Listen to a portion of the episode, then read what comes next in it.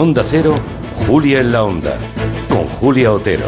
Ayer coincidieron varios datos contradictorios sobre la igualdad en nuestro país. Por un lado tenemos el informe de Oxfam que nos recordaba que de promedio en las empresas españolas las mujeres ganan un 15% menos que sus colegas masculinos. Y por otra parte tenemos el resultado que presentó ayer el CIS sobre la igualdad en España. Nos quedamos con ganas de comentarlo ayer porque fue un poco al, borde, al límite de empezar nuestro programa. Resulta que en un día laborable, un día laborable cualquiera, las mujeres dedican tres horas a las tareas del hogar y los hombres dos. En cuanto al cuidado de los hijos, ellas entregan seis horas diarias y ellos la mitad, tres.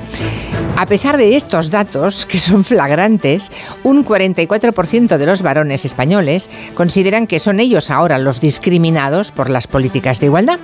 Y no están solos, ¿eh? porque el 30% de las mujeres también lo cree. Está claro que la percepción es una cosa y la realidad otra y bastante tozuda, por cierto. También es fácil deducir que hay movimientos negacionistas que sueñan con una vuelta al pasado que van haciendo mella en el cuerpo social.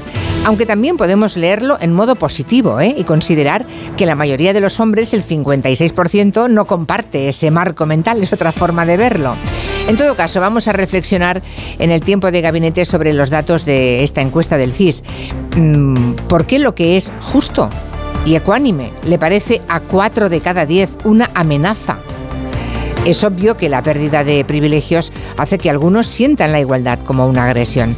Nos vamos a preguntar cómo y por qué ocurre este fenómeno en el tiempo de gabinete con Julián Casanova, Carolina Vescanza y Julio Leonard.